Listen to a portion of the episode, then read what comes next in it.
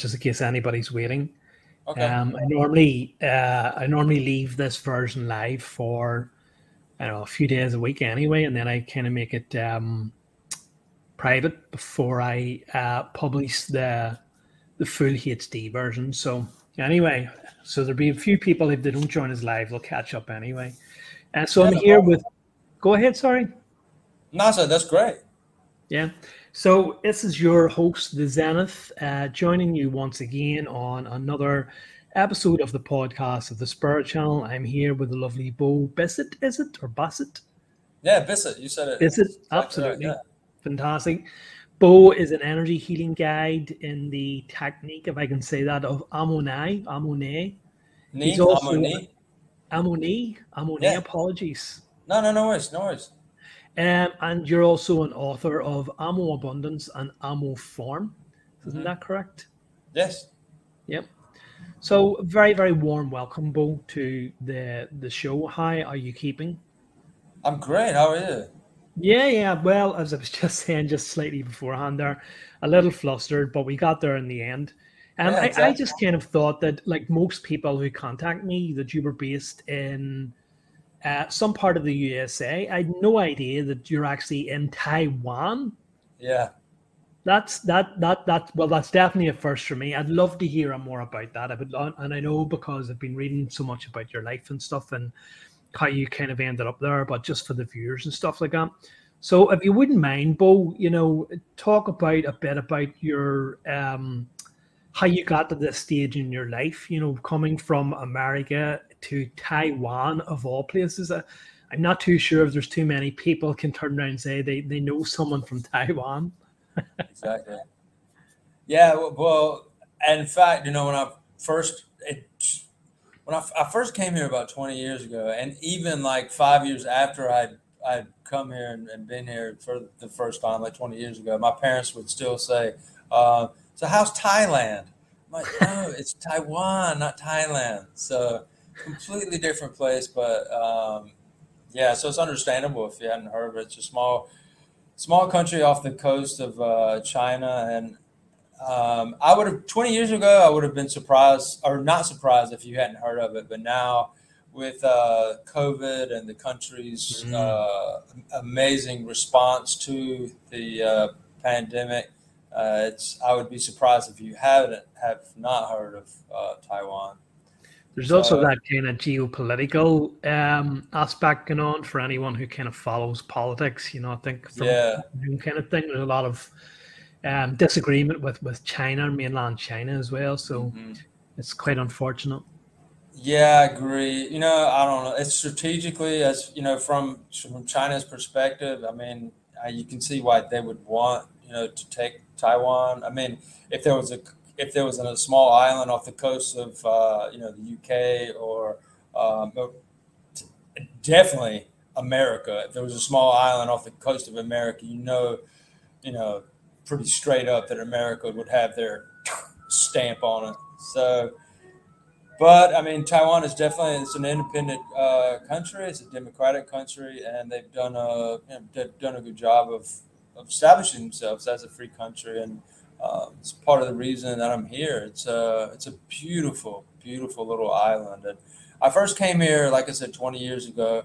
Uh, my the beginning part of my life, uh, I was an angry, angry kid, and like most people, I buried my emotions, pushed them down, and they started manifesting uh, that anger and frustration started manifesting at a young age through a lot of injuries that uh, occurred in my lower legs, uh, ankles, uh, I broke my ankle several times. And then when I was 15, about 15 and a half, 16, uh, snapped my knee playing football. Um, America, uh, sorry, football, like European football or soccer in America. I've gotten used so used to calling it uh, football. I've been away from America for so long. um, yeah, I snapped my knee. Um, just completely lost my career playing soccer and just fell into drugs and alcohol really hard. It was a way for me to numb the pain, and that yeah, I, I just went downhill from there. I ended, I graduated high school with decent grades. I was always a decent, you know, decent kid in school and stuff.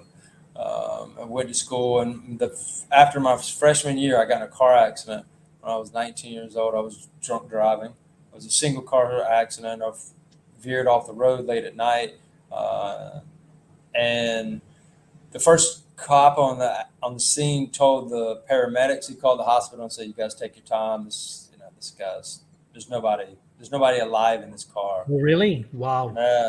So the car I was going about a the, the cop witnessed the accident. So uh, apparently, I was going about 100 miles an hour and rolled off the road, flipped through through a telephone pole, and yeah. So anyway, they when they found out I was alive, they airlifted me to the hospital, and apparently, I told my girlfriend's mother, uh, an ex girlfriend's mother, who showed up the, the next day to visit me, that my grandfather, my great grandfather, came and visited me and told me he's like, go back, like this is not your time. You still got some work to do. And honestly, I regretted that decision for the next twenty years. Mm-hmm. It was. I remember reading that. Yeah, I drank just to like I I always hoped that I would just drink myself silly and then I just wouldn't wake up the next morning.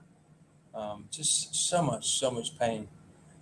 And then two years later, I mean, I broke every bone that you could think of. I had stitches and staples and tubes coming out of me. I was in a wheelchair for months. Then two years later, I did the same thing again. So this time I was skateboarding. I was drunk. I got hit by a car. The car, car kept going. Uh, I don't know if the car even knew that it hit me, but it rolled, rolled over my legs and almost lost my right leg. I got a staph infection. Uh, again, it's a wheelchair because I broke both my legs just completely incapacitated uh, for another two years. And then when I graduated school, I got into, I'd done a lot of cocaine in uh, university, but I got back into it after I graduated and I started making some money. And at that point, I got really deep into cocaine and I was doing it, I was using every day. And at that point, I was like, you know, I've crushed my family twice through these two drinking accidents, and now like, am I really gonna tell them that I'm I can't get off cocaine? So I packed up everything. I like I gave everything away. I left my car at my brother's house in Baltimore, uh, Maryland, and handed him the keys. And I was like, "It's all yours, man. Do whatever you want with it." And I just left.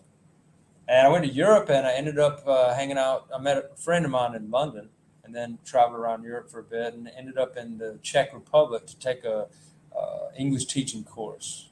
And from there, I met a guy in the course who kind of needed to get a job pretty quickly. So I was like, I'll take, you know, I'll take care of you until we get settled. You pick a place. I was like, I'm, I'm kind of up for anything right now. I really don't care. And he found Taiwan, and that's how we ended up here.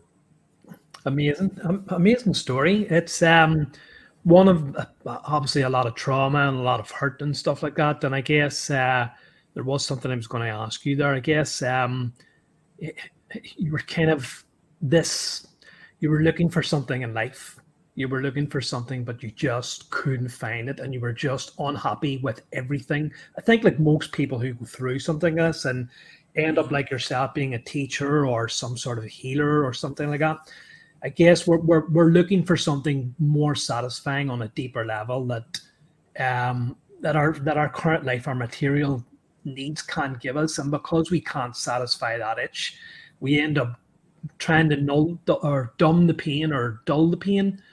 Um, I, I can totally relate. You know, I, have had spells of alcoholism myself. I've buried myself, you know, completely because I've just found myself completely unsatisfied with the world and, you know, just feeling uh, uh, like there's there's there's nothing in it. It's dull, and so you take the alcohol to try and numb the pain. So I can completely relate.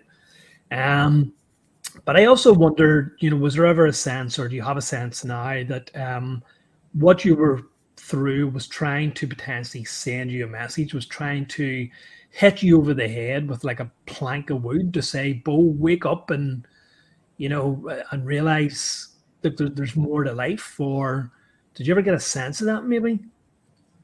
I, you know, that plank over the head was my father, and you know, he always he always reminded me, you know, what I was doing wrong, and you know, and I, you know, I, I, you know, part of the thing with the drinking was the, you know, what, what I was thinking at the time was like, why can't, why can't I do it? Right? I have friends who you know go out and drink and have a good time, but I was always the one that couldn't let go. Like I was, you know, everybody else could go home after the party was over, but I was the one that wanted the party to continue for for on and on and on. I just like when the alcohol got into my system, when any drug got it into my system, yeah. it was like I woke up and I was like, oh, I can feel, you know, I'm you know I'm alive. Yeah. And I mean, I was like, it was Jekyll and Hyde. It was just two distinctly different personalities, and I realized, well, with the you know, with the alcohol, I realized now that what I was doing was just numbing myself, uh, number one, uh, but also punishing myself. Because the emotions that, because once, you know, once I found this work and once I started clearing the emotions that were the underlying factors for me doing all the self sabotaging, whether it's with alcohol or with, uh, you know, bankrupting myself financially or you know finding like you know beautiful caring unbelievable woman and then just walking right out the door pushing my family away and my friends away. Just all the micro things decisions thoughts emotions that i was doing they were they were all based on programs that i, I was running. And some of them were from from from my childhood, and then I also know that I was carrying some uh, past life stuff as well. So um, through this through this work, I've discovered that the emo- our emotions are so so powerful, and as and as males, and well, most of us too. Like a lot of women are, you know, are taught, you know, the same thing. You know, push your emotions down, don't yeah. deal with them. A lot women are a lot better about dealing with their emotions and, and owning yeah. up, where men just push them down and don't want to deal with them at all. But I mean, the emotions are so they're such an integral part, and the subconscious uses those emotions to to numb to numb us, to control us, to keep us to keep us as zombified and and controlled as possible so it can run the show. So it can worry about what's going on the, in the inside, you know, pumping your heart, running oxygen through your body and all the cellular regeneration and stuff like that. It wants it just wants a level like just wants you numb and stupid and just, you know, sitting on the couch eating potato chips. Yeah, it's it's pretty amazing as you mentioned. There, our emotions, our feelings are such a massive part of us, and yet we've been taught not to value these things in our current societies. Mm. You know, we've been taught that uh, they're of no value. You know, they don't particularly play any part. Um, and especially as as you mentioned there, as a male, as a uh, someone who was in the football and stuff like that, I guess you're maybe you're part of the world growing up. You, we were kind of not really taught about dealing with your emotions, bringing them up. You were taught to be a man, and a man doesn't do those type of things. And then oh, yeah. that whole masculine male culture as well, which is very, very toxic and unhelpful mm-hmm. um, for for for us. Um, so yeah, I, I can completely understand there. And I guess one of the things that I always say is it's when you awaken to this here and you begin to become aware of your emotions and feelings and begin to understand where they're coming from and what part they're playing in your life, you begin to see other people in different ways. You begin to realize how many other people are walking around and acting unconsciously. They're just, as you say, sort of zombified. They're they're just not even aware of what they're doing. They're reacting. They're simply reacting to their emotions instead of being controlling them. Mm. We all are, you know, and it's it's our job to you know, oh man, I was watching the. Uh, I watched this guy. I'm been working on he trying to heal my accidents, my especially my right knee for ages, and I finally stumbled across this guy. Uh, his name's Ben Patrick. In America, uh, on YouTube, he's known as the knees over toes guy. Um, if you haven't heard about him, if you've got any, if you like if you have any restrictions, especially with your lower body, definitely recommend checking him out. Okay. He's, he's an amazing. Uh, healer, a physical healer for uh, uh, tr- for injuries. And anyway, so I was watching him the other day, and he's got this uh, one pose or one movement that he does, and he talks about you know going all the way down when you're doing a squat, like going all the way down, taking your butt to your ankles, and the reason being is like because that that movement uh, helps the signal to the body to create and send synovial fluid, which is like the fluid that greases the knee and the joint, you know, keeps it young and healthy. Mm-hmm. He said that, you know, as we get older, uh, a lot of us, especially Western people in the West, Western countries, we we can't get down in that position anymore. Asian people have no problems because they use the squatter toilets and they're, they're used to getting yeah. down. So, in in the name of efficiency, you know, for for Western people, like we sit in chairs all day and then we go home, yes. we sit on the couch, like, and so in the name of efficiency, the subconscious shuts down the production of that synovial fluid and basically makes our bodies weaker because it's like the subconscious is thinking, all right, if you're not going to use this, then I got other stuff to take care of. You know, your your diet's bad. You know, uh, you're stressful. You know, your stressful thinking is you know is ruining me. So you know, I got all these other things you know that I got to fend off that you're throwing at me. So that's one that I don't have to worry about. You're not using it. We're cutting off. And the same thing happens with the emotions, right? In the name of efficiency, as soon as we're not long after we're conceived, our our uh, subconscious starts taking in and anchoring and mm-hmm. embodying emotions, and when, and it does that for the same reason, for, for the name of efficiency. So if we have uh, if, if we encounter a traumatic uh, incident, and the whole the whole definition of trauma needs to be redefined as well, because you know a traumatic incident can be you standing in the uh, supermarket uh, aisle with your mom and you want a Snickers bar or a candy bar, and she's telling you you can't have it.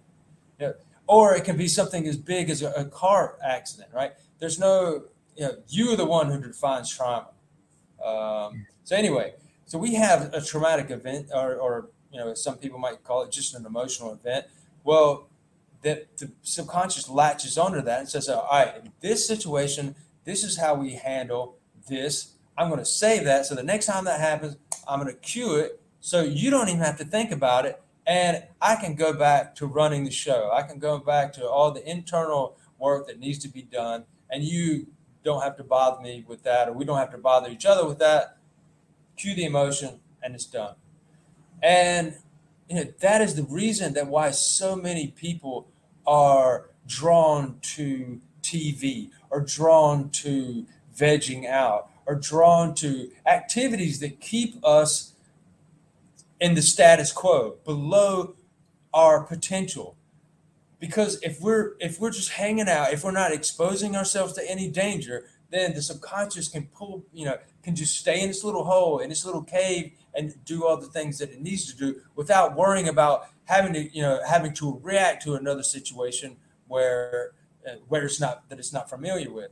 I think it was Eleanor Roosevelt, and she said this back in the, I don't know, whenever she was first lady lady. I'm not that good with history. but I remember I remember reading a quote by her one time, and it was saying that every day she does something, or she tried to do something that pushed her out of her comfort zone, and that that kind of behavior right there is the behavior that will that will one up you over your subconscious, that will take you out of those programs that, that will keep you pushing pushing the bar forward and have you day by day reaching the potential that you yeah. that we all that we all inherently have uh, but is being suppressed by you know the almighty subconscious. Yeah it's, it's very interesting because that kind of brings me to to your part where you mentioned about your routine you know, is keeping us stuck. And you're absolutely right. We get up and we just do the same thing constantly, and we fall into patterns. And it's just this kind of dullness, pattern, safety. We don't change. We then become afraid of change. Even if we know something's good for us, if we hate our job, if we hate what we do, if we resent getting up, and an opportunity comes along for us to do something different, and we probably know and we kind of know that it is uh, beneficial for us, but because it represents change, because it represents a form of danger, we we shy away from it. And as you rightly say, we we self sabotage then because of the subconscious wants to keep us in place, keeps us safe exactly. and away from danger. Exactly right. Exactly right. So the thing is that when you you know in you know in your routine in your day-to-day life you know i recommend like doing you know at least one thing like i know eleanor roosevelt said like just you know one thing just like kind of push the envelope a little bit further you know. And it doesn't have to be big things right? You know we start you know start small. And i think that's that's another thing that's another uh, setup that we have for failure. Because a lot of us think you know when you know when we go to make a change like all right, you know, you might be 50 pounds over, or uh, 50, let's say 20 kgs overweight. Uh, you might have, uh, you know, you might have a drinking problem. You might have problems, whatever it is. You have this, you have this issue, right? And you have these grand desires. Like, all right, so let's let's just pick one. Let's just say that you you're overweight, and by the by the beginning of the summer, you want to look nice in a swimsuit. Okay. Well, um, the thing is, you know, we we overestimate what we can uh, achieve in a short time, right? But then underestimate. I think Bill Gates said the same thing. You can under you can, but we underestimate what we can achieve in a decade, right? So we a lot of us just set ourselves up for uh, yeah. failure by saying, you know, oh, I'm going to do this by that, but it's just it's baby, it's baby steps. It's baby steps. So we have to reframe what we want to do and how we're going to do it by just making very small incremental changes and just the smallest changes on a daily basis. You know, at the end of two months or three months or even a year, those those those small daily changes make huge huge difference. And by the end of a year, you can be so much further than yeah. you ever thought you would be. But if you if you set your targets too short, then you're gonna fail. You're setting yourself up for failure, and then you're just gonna fall back into the way you were doing things. Yeah. This is exactly why so many people's um, New Year resolutions completely fail mm. because they're trying to accomplish too much in such a short space of time. And then when they find they can't accomplish it, they fall into that negative pattern of um, self criticism and uh, self sabotage again. You know, and then they think, well, I may as well because I can't do it. There's no point trying to do anything. But as you exactly. say, if you take it slowly and easy and make small incremental changes and continue to do that over the course of, say, a year, you will be very, very surprised at how much you have actually changed. Mm. So, um, tell us a bit uh, more about this idea of self-awareness too, because this this feeds into it too, doesn't it? You know, we drink too much and then we say I'm going to have a New Year's resolution or I'm going to stop drinking. Then um, we fail on it because we've tried to do too much. Then we have these concepts in our head that uh, I'm a bad person, I'm not good enough, I can't do it. You know, I'm I'm just I'm, I can't I don't have the willpower to do it, and that feeds into our our our thing of self-awareness, which you've said is is the conscious, or is this? It's it's the conscious recognition of thoughts, words, deeds, emotions, and energy you use to dictate the outcome of your interactions with relationships. Now, I don't know if that was you had said that, or was that the def- dictionary? No, that was that was yeah. That's my definition. Oh right, okay, fantastic. It's it's actually that precise. It sounds like it belongs in a dictionary. yeah. No, it looks it looks like a it looks like I copied from a, from a uh, like a dictionary or yeah, it does. or whatever. But no, nah, that's that is my definition of uh, self awareness. And I came up, you know, that I can't even remember what the the proper definition of it was, but it just isn't. It didn't suit the experience that I had when I became self aware um, for a for a majority of the things. Now I still clear, you know, I still do clearing uh, on a not a daily basis, but at least on a weekly basis, and I still uncover things that uh, and programs that I've installed that you know over the years and in, in my past that I uh, that, that I'm getting rid of now.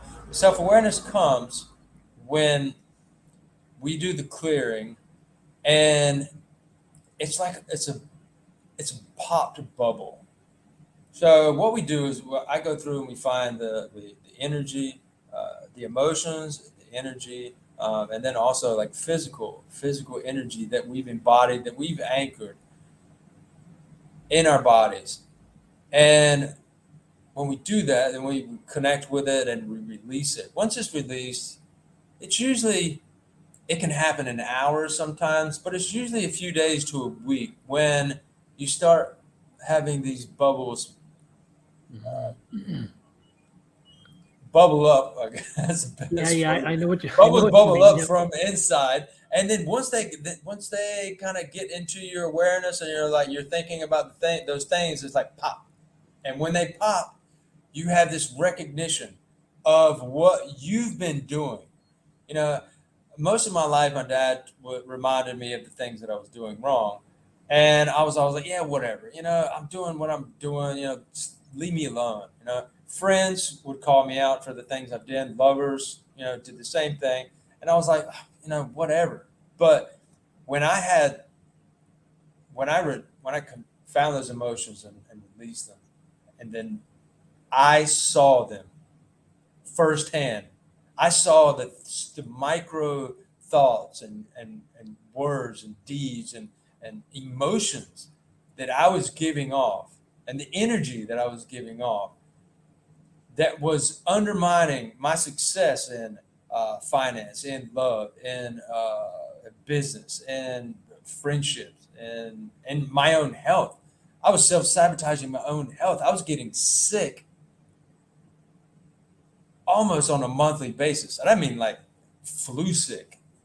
Uh, right before I started going through and starting this healing journey, I was just mega sick all the time. And once once those bubbles started popping, I, I saw that it was it was just like it was mm-hmm. such a huge first of all it was a huge relief. But it was also extremely difficult to deal with because i saw i was like oh my God. Like it was a mirror right in front of my face showing me exactly what I was saying and doing. And, and I saw firsthand, I was like, oh, I have ruined myself. I have done all of these things that have just kept me small. I was like, I have been my own worst enemy. I have completely kept myself down. I was like, imagine, you know, imagine what I can accomplish when these things are gone. And I, and I just started clearing more and clearing more, and like life just started opening up, and it was just, wow, it's just an amazing, amazing experience. So, you know, talking about the energy too, like it's one thing that a lot of people today they hear energy and they're like, you know, they think it's you know some woo woo stuff. But my a good example of this is yesterday. Uh, I was at the beach with my wife. We took, uh, took we just went. We were at the beach and we were playing on paddle boards and, and kayaks and stuff. And uh, we had our dog with us. And certain people when they walk by, the dog just looks at them and, and uh, just kind of watches when they walk by. But other people, when they walk by, she goes straight up to them and starts barking. You know?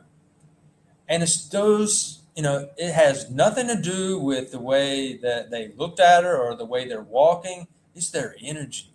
Mm-hmm. And dogs feel that, you know? And so, yeah. I mean, that's a perfect example of like, you know, for another example is like when we get in an argument, when we for their spouse or maybe maybe somebody at work, you know, you know, there's a point when where a conversation goes from just a conversation to an argument.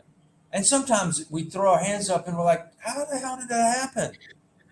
there's things that we there's things that we are thinking there's things that we are feeling and there's that energy that comes from those thoughts and those feelings Yeah. that ignites the other person or ignites you know the situation between us and you know that energy is real Yeah. so it's just amazing. My, you know, my wife and I have been.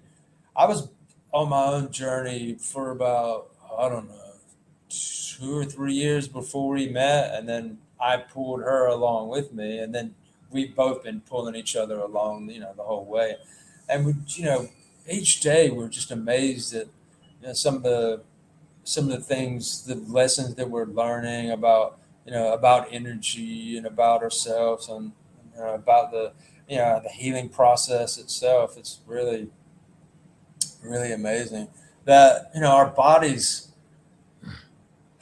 our bodies are vessels that you know that latch that are storage storage bins for this energy which we store in in the uh, in the way of energy or i can also find it through you know like an emotional attachment as well.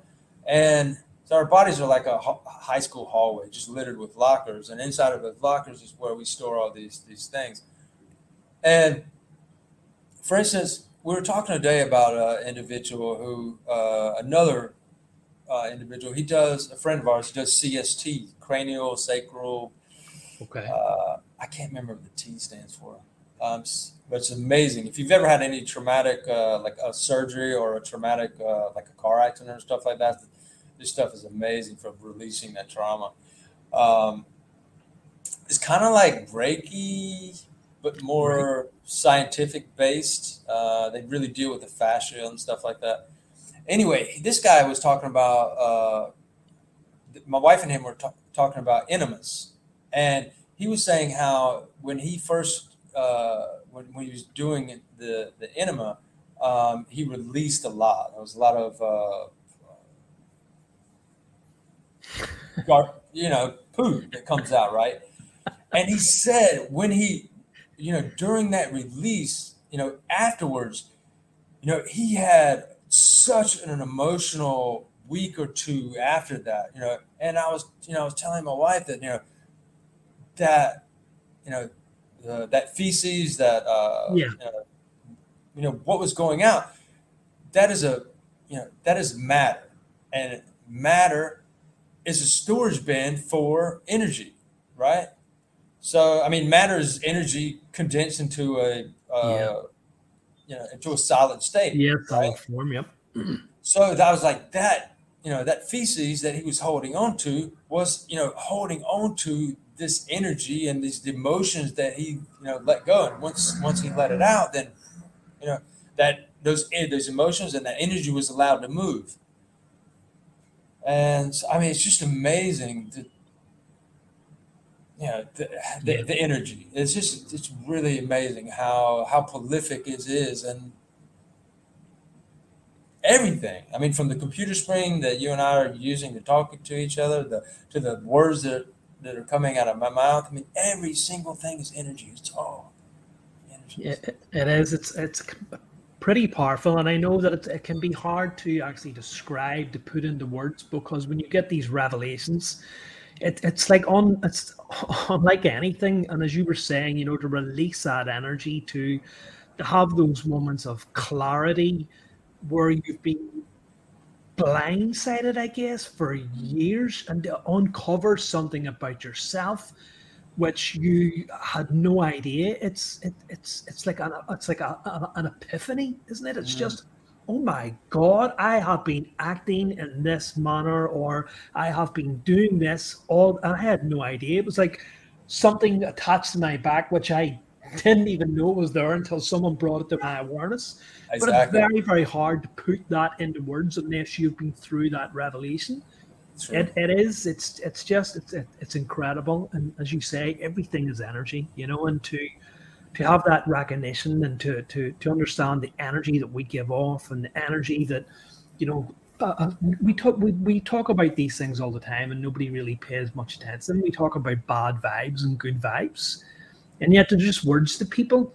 You know, getting bad vibes from that person, know that that's a good vibe that, that I'm getting there, or you, you can feel it off people when they're angry. You know that the energy that's expressed off them.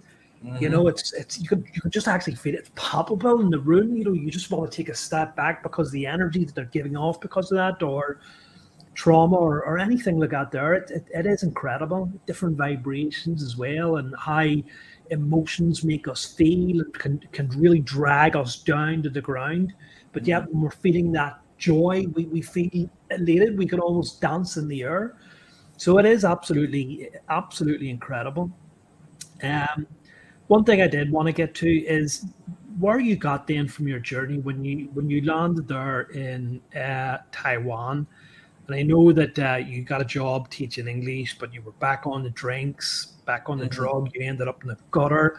So how did you get from that point then to this discovery of this Amo Ni or Amo Ni? Amoni, yeah, that's right.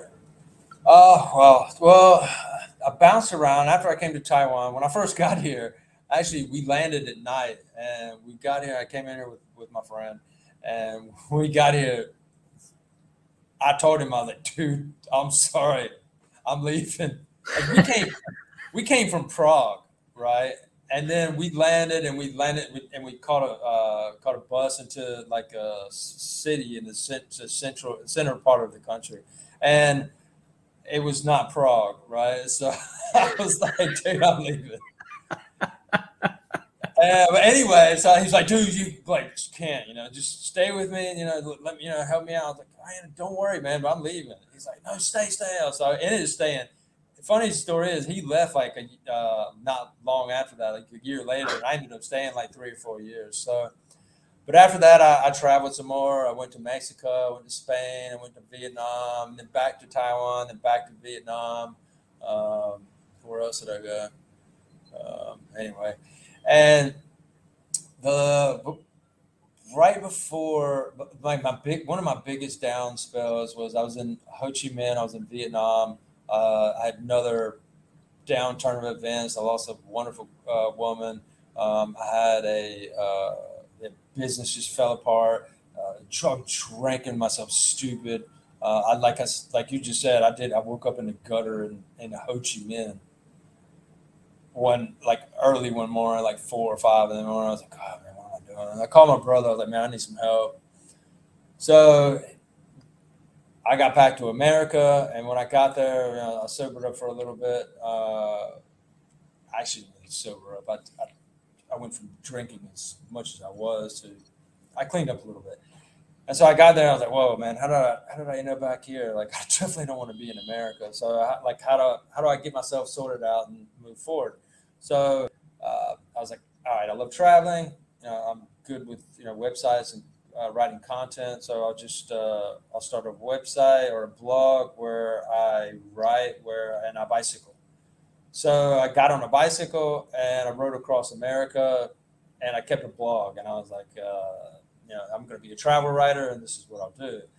But I got to the end, I got, I went coast to coast and I got to the West Coast and like nothing had really materialized like six months later.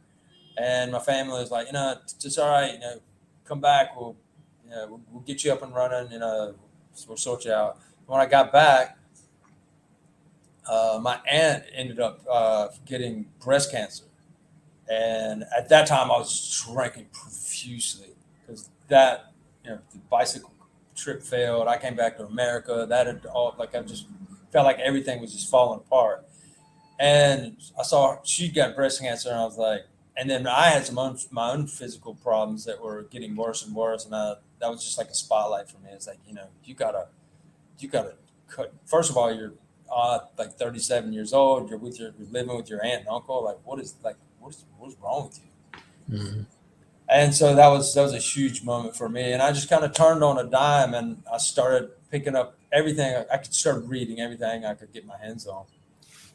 And i got a bartending job saved some money and then moved back to asia. I moved moved back to i, I would move to da nang vietnam.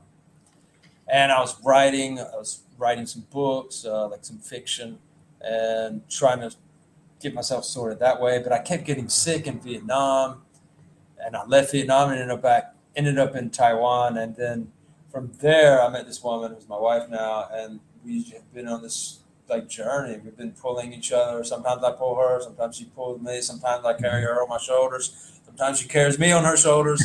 Uh, but we've we've done it and we've fought through and got through so much. Just oh, we've stripped ourselves of so much of that emotional baggage that we were carrying, so much anger, so much hate, so much jealousy, so much guilt and shame, and just really heavy emotions. And we discovered this work and like it's it transformed everything. It's really put spotlights on all the areas that i needed to focus on. And literally within months of you know it's funny going back to that whole uh, enema story mm-hmm. after after i started doing this clearing i'm about uh, i'm about 80 kgs and i'm pretty fit um, I went from about 80 kgs to I think I got down after after all this clearing work, I got down to about 68.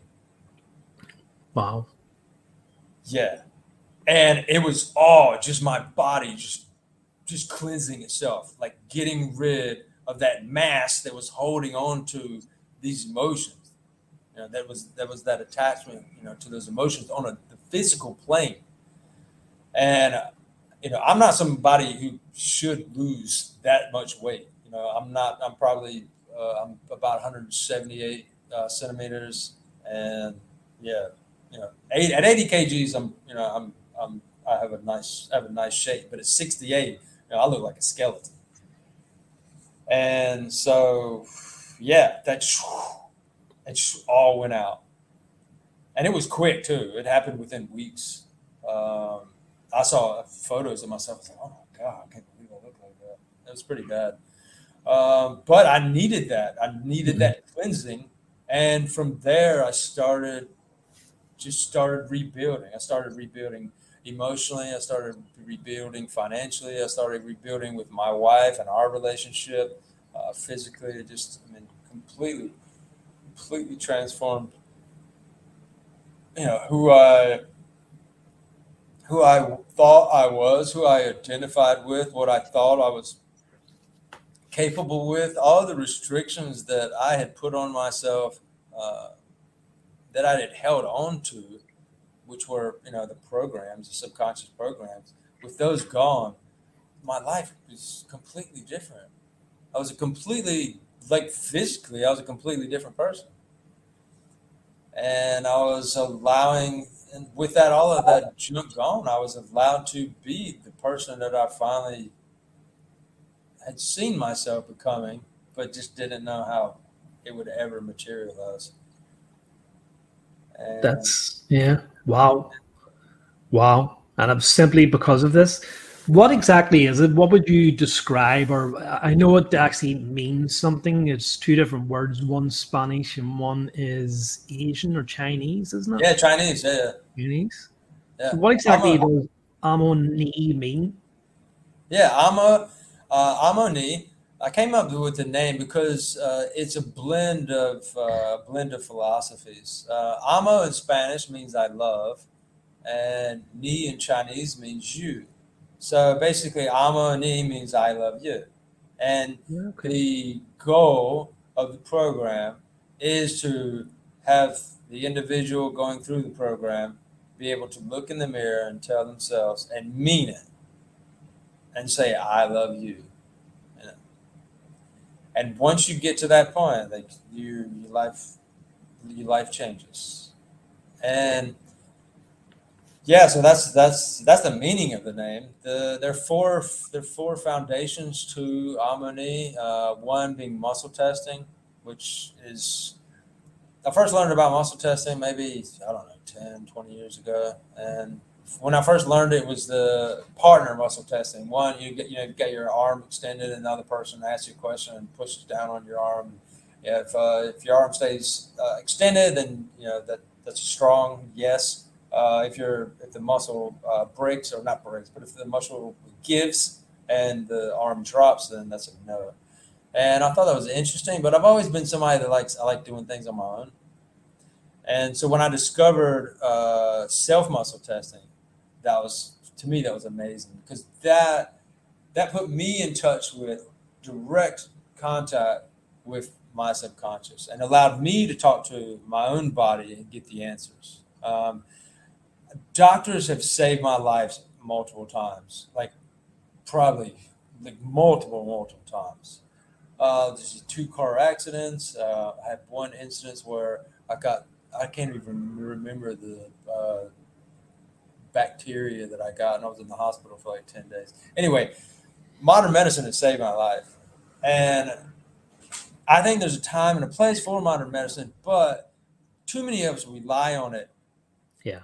At every beck and call. It's like, oh, I got a headache. All right, I got to pop some stuff, you know? Or I got a runny nose. I got to go, you know, talk to the doctor and get some pills for it. It's like we use pills for everything, and let and we're weakening, we're weakening our our own, you know, our own inner being by putting those things in our body. Like we are so capable of healing, you know. Yeah we are so capable of being you know the strong and capable person that that that we that we want to be inside but through a very good uh, very good last couple of decades or uh, last couple of generations of marketing we've been led to believe that that we must submit ourselves to a pill or a potion or a shot to take care of something that our body is designed to do on its own. And yeah, I just, you know, we have that power. And once once I found the muscle testing and once I once I started talking to my body and my body started answering, because it takes a while. It took me about three to four weeks before when I was muscle testing for me to actually trust in the answers that I was receiving. And then that's the first part of the muscle testing. You have to trust your body, and then your subconscious has to trust that you know you are ready for the power that it's about to hand over to you.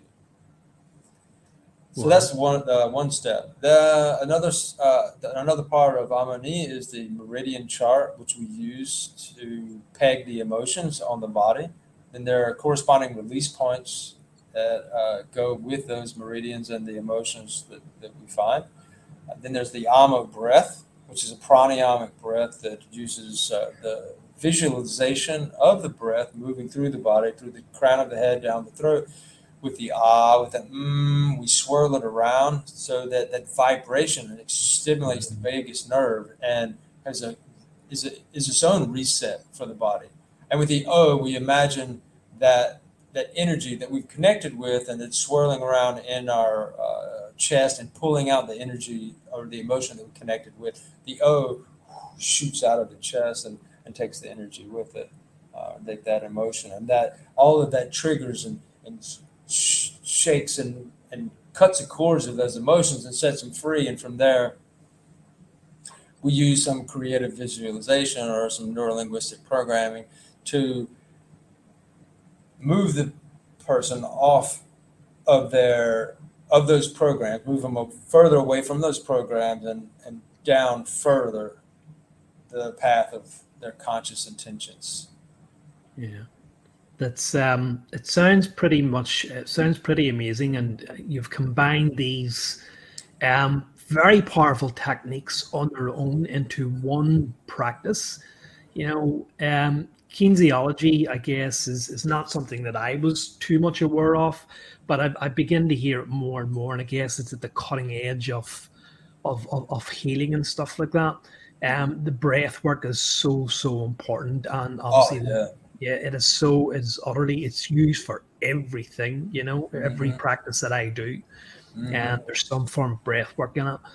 Um, and it's crazy because it's it's it's the most simplest of techniques.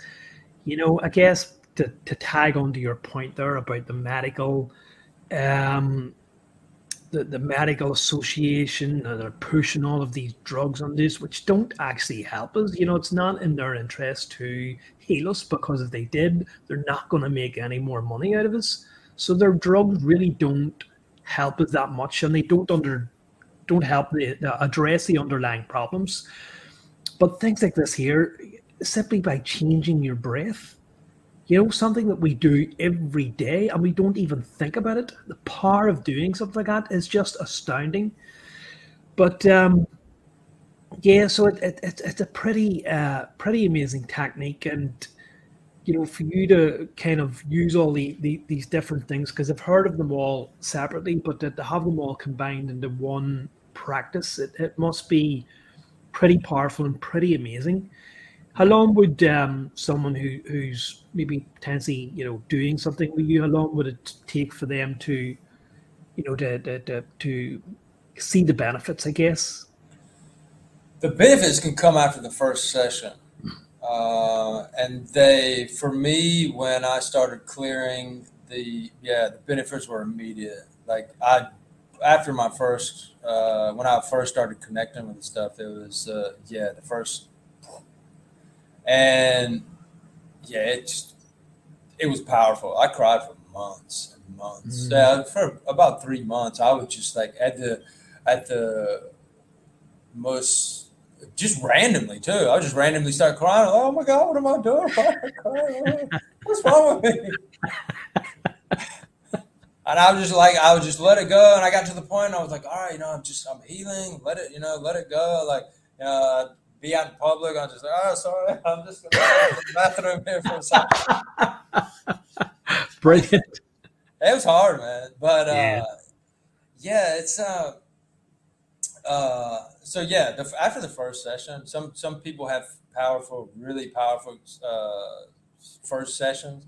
Um, we run up the chakras, so uh, do like the most powerful uh, emotional attachments in each of the seven chakras, and then um, the eighth session, we do like a, a body clear, look look at other things, uh, uh, any recurring themes that popped up, um, and then the, the final session I do the ninth session I do like a special like an ego clear as well.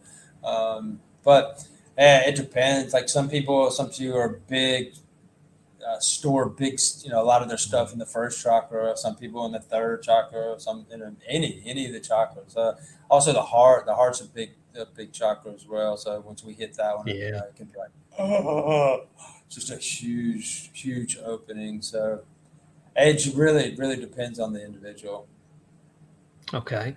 Um, and you know, I think it's so amazing that we're finding out so much about our own bodies it really is incredible through techniques like this here, through people like Wim Hof and what he's able to achieve. You know, um, I, I interviewed a lady where she done this kind of uh, meridian points, um, the the tapping technique, but she had developed it further. She was able to put her awareness into her body and release things, and she uh, was able to realign her jaw or something crazy like that, you know, and realign wow. her eye sockets, you know, through releasing of trauma by going inside and doing something in there. So it's just these things that are just coming up at the minute that we, we begin to understand how powerful our bodies really are, you know, and, and how much uh, potential that we have with them. It's, it's, it's crazy. It really is. It really um, is. I want to talk about healing just um, because healing is it's the foundation for everything that we do. Um, I obviously do a form of healing, and uh, you know, it's just something that I'm looking to develop further and further. And it, it, it, it underpins everything, you know, all kind of practices, and no matter what it is you do. And I think it's the most important thing that you can do in your life. Once you're connecting with someone, once someone comes to you in, in, a, in a broken state, um, and to, to, to, to, give them healing or to help them heal themselves, to see that person completely and utterly transformed. There's, it's, I don't know, it's it's just so powerful. I think it's just so powerful, isn't it? It's just a powerful thing, and it's such a responsibility for you to turn around, you know, to, to be a healer, you know, to be able to offer that service. I think it's it's almost like you're a superhero, you know, with great responsibility or great power comes with great responsibility. You begin to recognize how what a, what a powerful thing that you're offering. Um, and for me, as I said, that's where the satisfaction comes, you know, and I guess that's where you want to give back to the world.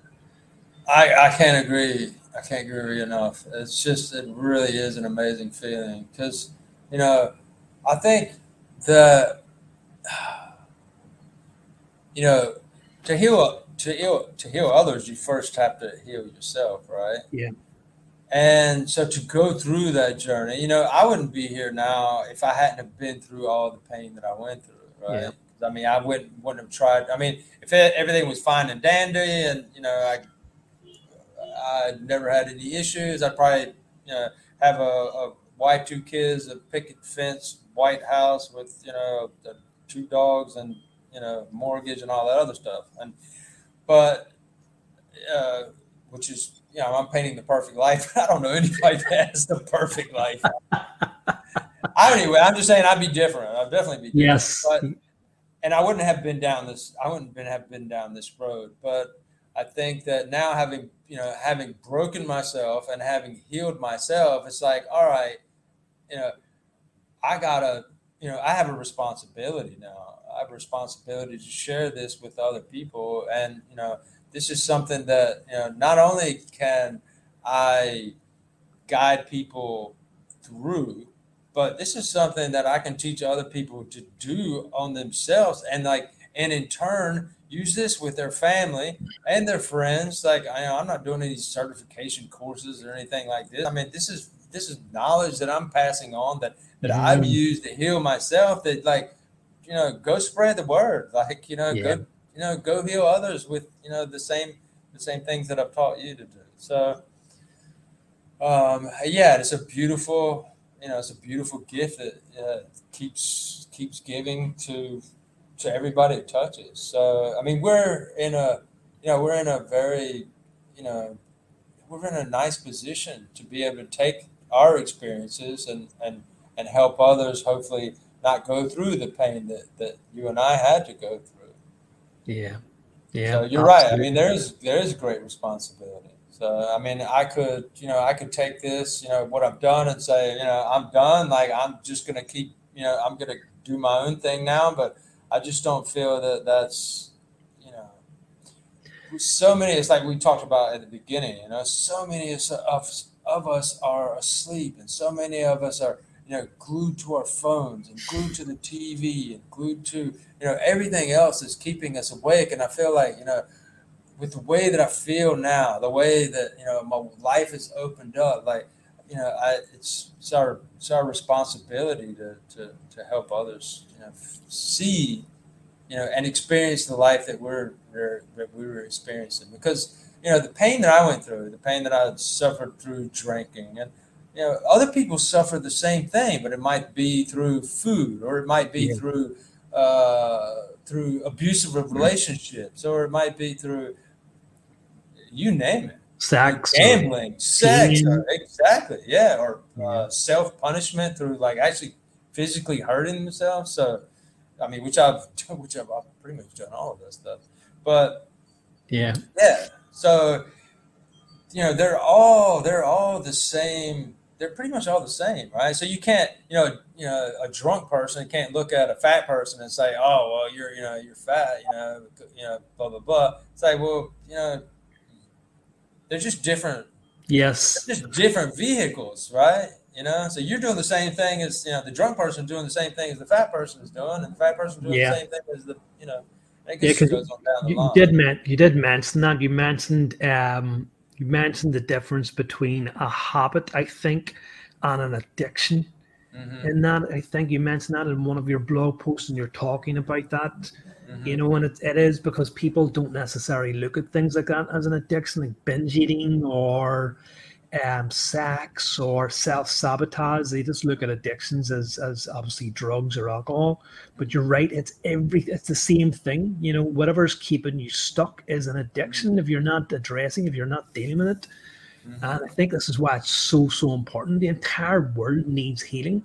You know, it needs healing of some course. And if if we had got these politicians and these warmongers and, and got, sat them down and you know made them realize about themselves, I don't think then they'd be so hasty to to, to, to push us to war and to, to capture territories because I think that most of these people, as as, as you've mentioned, as as as we've been through, you know, have some sort of trauma within themselves and have not addressed it.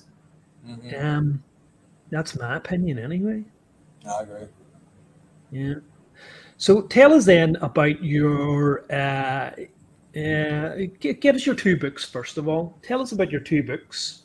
Your... Um, the uh, there's Amo uh, Amo Abundance and Amo mm-hmm. Form. Amo Form is for addiction, and Amo Abundance is for yeah for abundance. Basically, our the trifecta of uh, emotional issues the biggest that we uh, that we experienced growing up is love, money, and family. Right.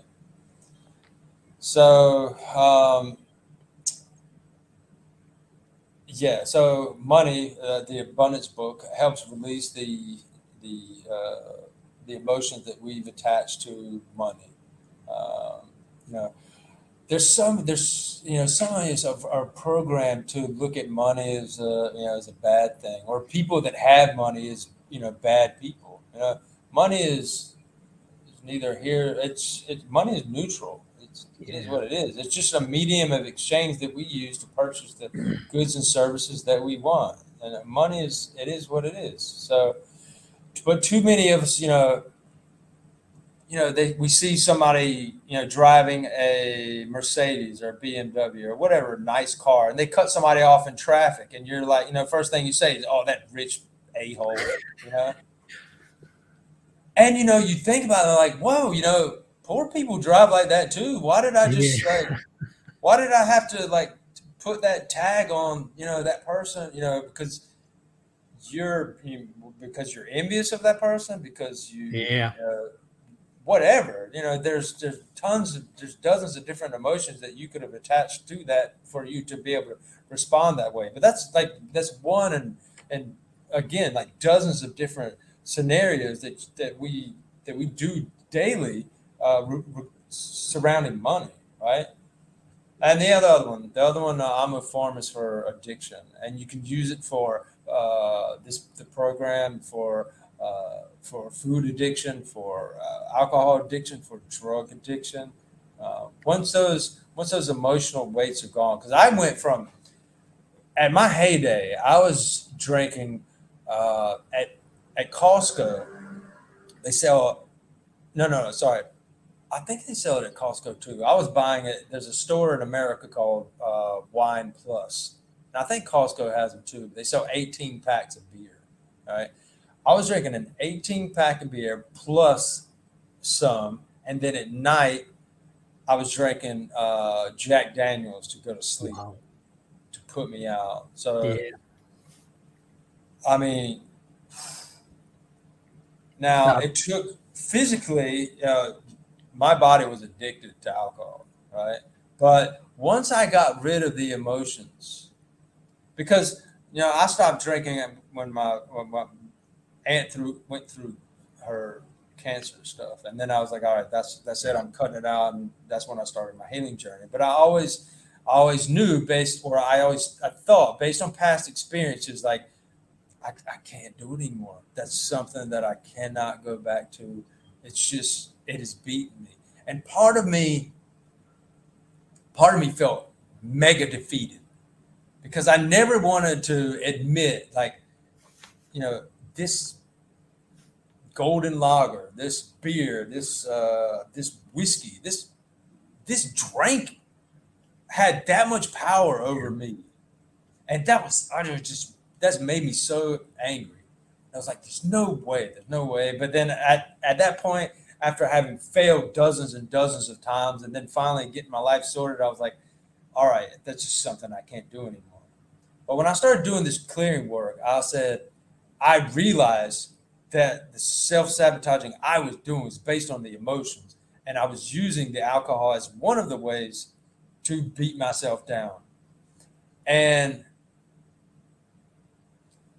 it took me it took me a few times to where I could have a drink and not, you know, not go off not go off the deep end. But I, there was a couple times after I did the clearing and I had I had probably a few too many drinks. I didn't get like sloshed, like not like I did, you know, like I used to, but I pushed the envelope. And so then, but then I consciously backed away. I was like, all right, I can do this. I'll back away. And now, if uh, you know, if I'm working in the side yard or working in our garden and I want a beer after my my day in the garden, I will go down to the store. I'll grab a like a 22 ounce uh, just regular beer, super super cold beer on a hot summer day, and I'll have that beer. That's all I'll have. I'll just have that one drink. And on some days, I'll have that same thought, and I'll think I want a beer. And then I'll say to myself, you know what? I don't think I'll have one. I've never, ever in my life had that kind of control with, yeah. with alcohol or drugs or any any substance like that. And now I own it. Now I can say alcohol did not beat me. It knocked me around quite a bit. It beat me up quite a bit, but I won that battle. I won that war. That that's that, it's incredible because it's such a, a, a potent substance, and I think the the the the saying goes that if it was um, you know came out today as a as a thing, it would be recognized as a class A drug mm-hmm. because it is so powerful and it's so addictive. And I think that the problem with it is is that um, no matter what the excuse, you always um, you always say, "Well, I'll have a drink. I'm happy. I'll have a drink. I've had a hard day. I'll have a drink." Mm-hmm. or I'm really sad, or I've had a fight, I'll have a drink. No matter what emotion it is, we tell ourselves we will have a drink. You know, we make excuses for ourselves. I think it's hard as well for a lot of people because modern lifestyles are so busy and people are glued. Getting back to what we were saying about uh, your routine, and people are fed up with that routine. They work five days a week, if not more. They work 40, 50, 60 hours. You know, with to come home, with to sort out and numerous things, and people are tired. People are just t- too tired and they're looking for something to take the edge off and alcohol is readily available. And I don't think it, it, it starts off for many people as um, a form of alcoholism, but it just creeps up on you. It just creeps up and creeps up, and the next thing you know, you're you're you're, you're addicted. And even if you're not an, an addict like like you were, and you know, like I drunk quite a lot, um, I think that even if you're not that type of alcohol, you know, we have this concept of the modern alcoholic, people who are functioning alcoholics, who will have a bottle of wine or two, or maybe not two, a night, and go to their work the next day. And I think that's called the modern type of alcoholic, where people don't even recognize that right. alcohol. So for you to to, to come from where you were, you know, to, to drink that much, to have so many setbacks, and to now be able to take a can of lager and look at it objectively and say, I will have this one and this one only is is so powerful. And it must be um hopefully for anyone watching this or for anyone listening to it, you know, who has that problem to to be such an inspiration, to be inspired by that, to, to, to see that it can be done is is I don't know, I just can't find the words. It really is amazing. That's actually one of the one of the. I, there's so many things that I'm proud of, but I'm really that's really for me is something that I mean I, I'm super proud of. But I do want to say this: like if you're in a position now where alcohol is a problem with you, um, don't don't look for don't put that as your end point. Like you know, like oh, one day I'll be able to have a drink again. Just you know, you need you there's a lot of other things you need to focus on. You need to focus on getting yourself right first, right? And mm-hmm. getting rid of the emotions, get rid of all the baggage that you're carrying that's keeping you drinking, right? And truly, a healthy lifestyle does not involve alcohol or drugs or anything. We do not need, you do not need to drink to relax. You do not need to uh, drink to feel happy. You do not need to drink because you've had a hard day. You do not need to drink, period. So you know you need to get to the point where you can just move past that and just not think about it and then you know, maybe, you know, but don't even think about it. You know, maybe one day you'll, you know, you'll reach Yeah. that point. Yeah. So, But it's obviously three practices like you offer, you know, because I'm sure people are going, well, I want to be able to, to do that. And I'm just, and I know we talked a, a little bit about it, but I want to get just a bit more into some of the healing courses that, that you do offer um, for and, and provide solutions for things like this. Um, you have Amo Life, I think, as well. yeah, Amo Life Uh, and Amo Evolution. Amo Evolution. Is yeah, that's the uh, that's the advanced one. Um, so the Amo Life is uh, like I told you earlier. That one's a chakra based uh, uh, system. Uh, we attach the three heaviest emotions, emotional anchors, uh, energetic anchors, and then what I call biochemical energetic uh, anchors. in each each of the seven chakras, and they're that's heavy. It's really heavy stuff, and yeah, so it's nine weeks. Uh, I've also got. I'm running. Uh, I'm running for this course right now. What I've done, based on some advice from a from a business advisor, to you know the the books, the Amo Abundance and the the uh, Form, to include those as part of the part of the Amo Life course. Um, so basically, all the work that I've done did you know that's part of you know that's something that you can take and you know use to also clear your own addictions um, and also clear uh, your uh, issues with money because the Amo Life course will completely mm, nuclear bomb what you got going on, like your, your life. It'll just completely blow up and and uh, sever the chains uh, of the, so many emotions that are holding you back, that are keeping you self sabotaging, and will awaken you and will awaken you. Um, but you know, it's like you know, it's like going to the gym and hiring a strength coach, right? When you you know, you can go through six weeks uh, with the strength coach and then be fit and be in shape. But if you stop going after you finish with your coach, you're just going to get uh, unhealthy again. So the the the Amo Ni, I use it probably on a weekly basis. I don't use it every day anymore.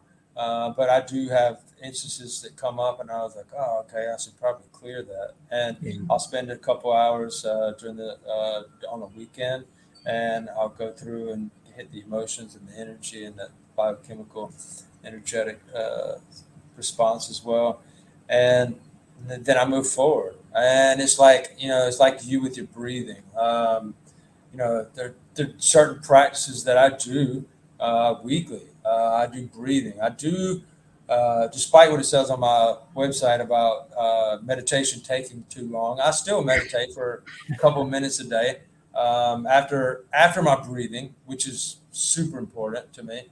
Um, and uh, I mean, these are all just just small things that I do on a daily basis that's keeping me uh, not only uh, feeling great, but it's keeping me to progressing me to Yeah. the point that I want to be in life. Because I've uh, I've got a I don't feel like I'm in a rush, but I've, I've got some I've got some catching up to do, and I got some I got some more some more life to, to live on a, on a on the on a new abundant scale that I'm I'm vibrating at. So yeah, so the books are part of the course. Uh, let's see, both the books. Uh, also, uh, there's a course. There's a video course where I teach the individuals uh, after they go through the sessions with me. It teaches them exactly how to do what I do, so they can use this on a daily basis. So they can use this with their uh, with their family. So they can use this with their friends and uh, also invo- included with the course is uh, some chakra chakra clears every week because once we go when we go through this work uh, after a session like they are big they're emotional. So if someone needs some extra work then this that's also included uh, to help them to help them move that energy uh, and those emotions further. Uh, the Amo breath does a huge job of of neutralizing those emotions. Uh, you still feel them, uh, but with a lot less uh, severity than mm. than than without. Mm-hmm. Yeah. So I mean, like you said earlier, I mean the breath is you know we take it's something we take advantage, right? It's, it's something that we do every day, but how many of us consciously breathe, right? Yeah. So when you start consciously breathing, I mean, look at the look at what, like you said, look at what Wim Hof has done. I mean, that guy's amazing, right? The Iceman and some of the feats of uh, feats of strength and endurance and stamina that he's done just from breath work. Yeah, it's amazing, man. it's amazing. Yeah, it truly is, and I think uh, I think the Shaolin monks and people like that there, you know, use things like that there. There's reports of Tibetan uh, monks as well. You know, they're able to regulate the bodily temperature or change the body temperature in their fingertips and their toes and slow down their heart rate. It just it, it's it's amazing what techniques like the breath can do and just what we're finding out about the body. It, it's, it's it's it really is amazing. You know, pretty soon we'll be able to run through brick walls and not feel it. I know, right? I'm gonna let the next generation try that. Like I'm I don't think I'm gonna try running through big rock. I'll let, I'll let the next generation try that, yeah. try that trick. Yeah, that, that that'll be the next generation. That's what they'll be doing, following on yeah, from what you're doing. Yeah, yeah. I'll, I'll stand by. I'll stand by and cheer them on. You guys good, good guy. I think you've run through enough brick walls or had enough brick walls. Yeah, exactly. I'm, I'm done. Brilliant. So, what do you what do you see about the future? What do you think uh, the future is going to be of, of, of this of this Amo Ni Amoni? You know, do you want to expand it? You know, you want to take it mainstream? You want to make it a global brand? Um, at this point, I'm still, you know, I'm still taking baby steps with it, and you know, we're taking one person at a time. Uh, it would be nice to see this practice in the hands of as many people as possible, and uh, but like I said, I mean, I'm just taking it taking it a day at a time right now. Um, as far as what I see on like a global scale of uh, just where we are, you know, before I started, you know, clearing, you know, there's so many of us. You know, I was right there with most people. You know, worried about uh, where we are, angry about where we are, con- continuously, you know, looking at the news and you know just just hating on society and hating on this group of people or this group that group of people for for holding us down and doing you know whatever society does. But now that i've cleared and you know i am where i am i see i see so much more hope. And i see people like like you and uh, the woman you talked about who you know had done the meridian work and all the other people that are out there you know spreading their own uh, healing stories and journeys. I see that happening, and like you know, things are things are changing. Like yeah. you know, there's a there's a new vibe out there, and it's it's it's a little spark right now. But I see uh, I see the embers you know catching fire to other to other parts of the you know yeah proverbial fireplace, and like you know the, the there's smoke, you know. So it's starting to it's starting to it's starting to blaze. It's starting to catch on, and uh, I've really, I'm very hopeful for for where we're headed and in general. Yeah, I really am. Yeah, it, it is. That's just what I've enjoyed about doing these interviews um, because I've met so many amazing people and so many people who are trying to do good work in the world. And I think that, you know, we, even within this community, you know, we can all live in our own kind of separate bubbles and do our separate things, but it's through things like this here we can start making connections, you know, and we can join bubbles in, into larger bubbles. That's the only analogy that I have. yeah, but you know, we can create this. We have the potential to create a community. You know, a community yeah. where we can, you know, look at each other and what we're doing, and you know, well, that's great. You know, I can incorporate some of that into my own practices, or you know, I can spread that word and you know, we begin to, to, as I said, form a sense of community and a, a, real sense of empowerment and begin to make positive changes in this world just through through communications like this here. I agree. It's yeah. cool, isn't it? Yeah, it is brilliant. It's amazing. Um, so where can people find you then, Bo, if they, they want to avail of your services or they want to check you out? Because I know that you do some good work on YouTube. I love your blog. You teach some of this stuff as well. And yeah. it's really inspirational and really um, amazing to listen to and watch. Yeah, thanks so much. I really appreciate it. Um, yeah, the uh, I've got a lot of stuff on YouTube, and I actually kind of stopped doing YouTube for a few months, and I'm starting to put. Uh, it was really, it was really a little bit overwhelming to try to do like a 10 or 15 minute video every week, but then then recently I discovered the YouTube Shorts, you know, which are 60 yeah. seconds. And I was like, wow, man, these are brilliant. I Seen them so, today. yeah, so I'm, that's what I'm, I'm, I'm, starting to get back into that uh, now. Um, hopefully, maybe do one or two short ones uh, a week now. Uh, so that takes the pressure off of doing that. But yeah, the best place is the website. I got all the other social media stuff, but like my website is the hub of like where, yeah. you know, where I want people to be. So it's Amo AMO knee and I clear C L E R dot com.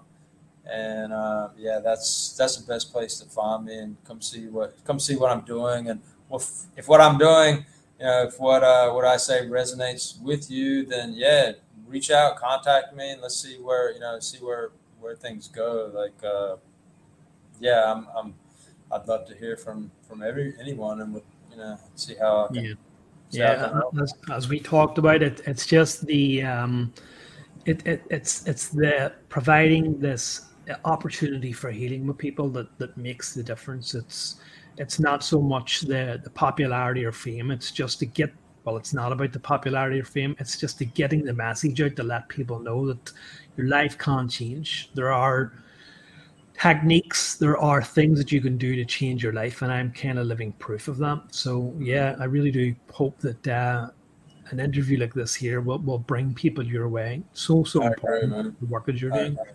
um, well bo you've, you've been an absolute inspiration. I've really enjoyed talking to you. I've really enjoyed your honesty. Um, it's just been really amazing connecting me. I've, I've enjoyed listening to you so much that I've actually subscribed to your YouTube channel myself. So can so keep tabs on what you're doing.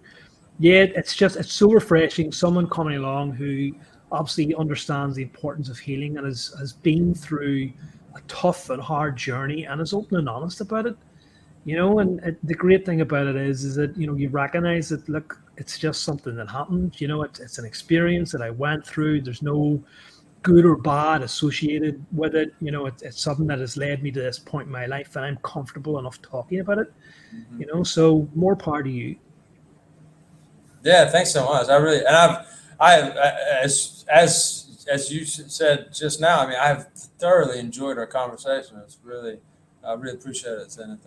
Thank you for sharing your platform with me and with uh, with Amo Ni for for us to or for me to spread the yeah. message of harmony. So. Absolutely, absolutely. And as I said, I, I, will be sharing it across my media um, once the once the interview does actually make kind of public.